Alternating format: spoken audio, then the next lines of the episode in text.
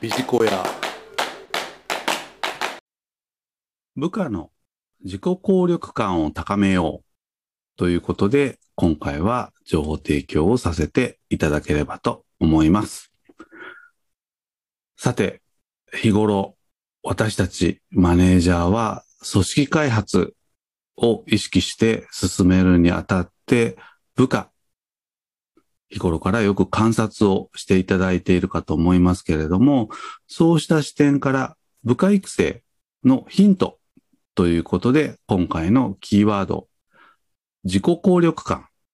こういったところから情報提供をさせていただければと思います。さて、この自己効力感とは何か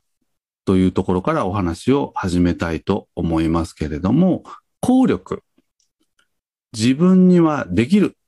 という思いのことを自己効力感というふうに言っております。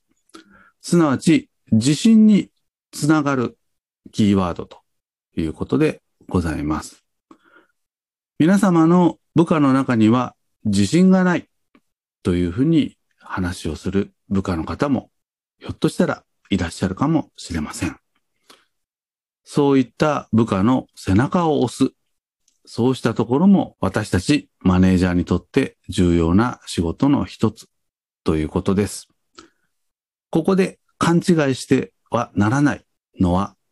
自信がないイコールやる気がないではないということでございます。今回はこの自己効力感を高める3つの方法についてご紹介をしてまいりたいというふうに思います。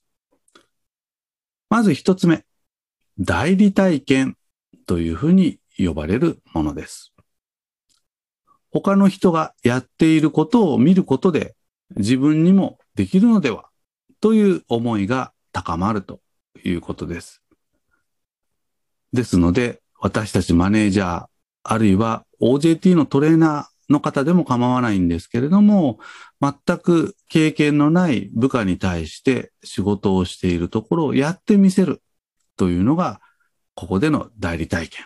というふうに言ってよろしいかと思います。そして二つ目、達成体験です。一連の仕事の流れを一人で行うことを繰り返すことで自信が高まってまいります。ですので、代理体験を経て、なんとかやれそうだなと思える部下に対して実際にやらせてみる。場数をこなしてもらう。というのがこの二つ目ということになります。そして最後に三つ目ですけれども、言語的説得というふうに呼ばれているものです。すなわち言葉で説得をする。あなたにはできるよということで、特に自信のない部下に対して背中を押してあげる。こういったところが重要なポイントになってまいります。まとめになりますけれども、自信がないというふうに言う部下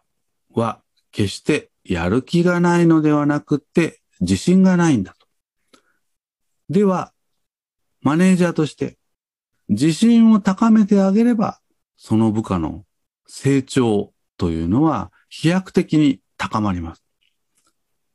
ぜひ、そんなところに着眼をしていただいて、部下の成長、